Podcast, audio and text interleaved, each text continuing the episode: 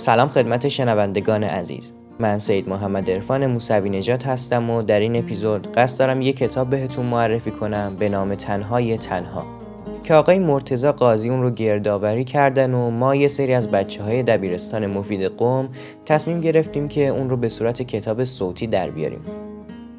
قضیه از این قراره که مجتمع آموزشی مفید که تو مقاطع مختلف در تهران و قم شعبه داره و قدمتش هم به سال 51 برمیگرده در جنگ تحمیلی تعداد 68 نفر شهید داشته و کتاب تنهای تنها زندگی نامه یکی از این شهداست به نام شهید علی بلورچی.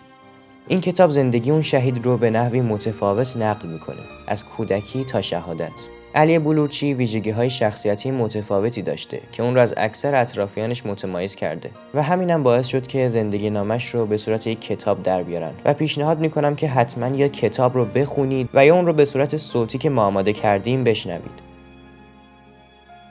در همین زمینه امام جمعه جواد آباد ورامین در سال 95 در خطبه های خود در وصف شخصیت شهید علی بلورچی و کتاب تنهای تنها این چنین گفت.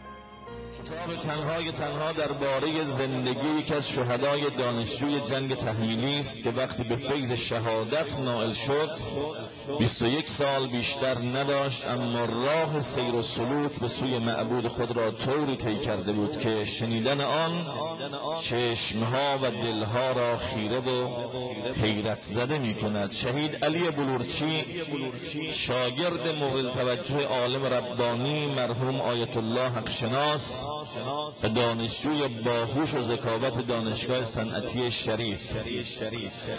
آنچه در کتاب تنهای تنها می‌خوانیم باعث می شود به مقام آن شهید بزرگوار قبطه خوریم که شخصیت او با وجود در ابتدای مسیر جوانی قرار داشت به چه کمالات بالایی دست یافته بود. می‌خوام کتاب صوتی تنهای تنها رو معرفی کنم از اینکه چی شد که تصمیم گرفتیم این کار رو انجام بدیم. راستش ما اسفند هر سال در مدرسه هفته داریم به نام هفته شهدا که یادبودیه برای 68 شهید دبیرستان که معمولا از هفته قبلش بچه های مدرسه هر کدوم یه گوشه کار رو می‌گیرن و کمک می‌کنن.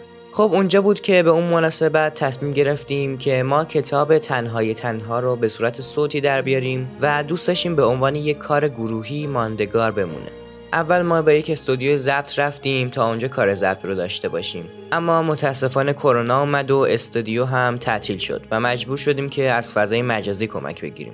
استارت کار زده شد و خب در طی این مسیر تصمیم گرفتیم که هر اپیزود از کتاب رو یکی از دانش آموزان و یا معلمین دبیرستان بخونه و کار رو پیش بردیم. بریم یه تیکه از کتاب صوتی رو بشنویم.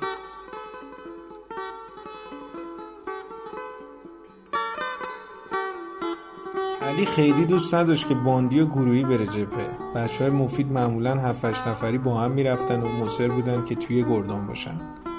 ولی علی مخالف بود. همیشه من می‌گفت جبهه می‌خوای بری یه جایی برو که بتونی توی حال خودت باشی. رفقات نیان هی وقتتو بگیرن. به خاطر رفقات بخوای از چیزهایی صرف نظر کنی مثل نماز نتونی بخونی یا برنامه عبادی داشته باشی. برای شنیدن کتاب صوتی تنهای تنها می‌تونین هم به کانال at sign تنها تنها صوتی در تلگرام و یا با سرچ کلمه تنهای تنها در اپ های پادگیر Castbox، Spotify، Breaker، Pocket Casts، Anchor و RadioPublic نیز بشنوید. ممنون میشیم در مورد این کتاب صوتی انتقاد، نظر و یا پیشنهادی اگه هست با ما در میون بذارین. خدا نگهدار.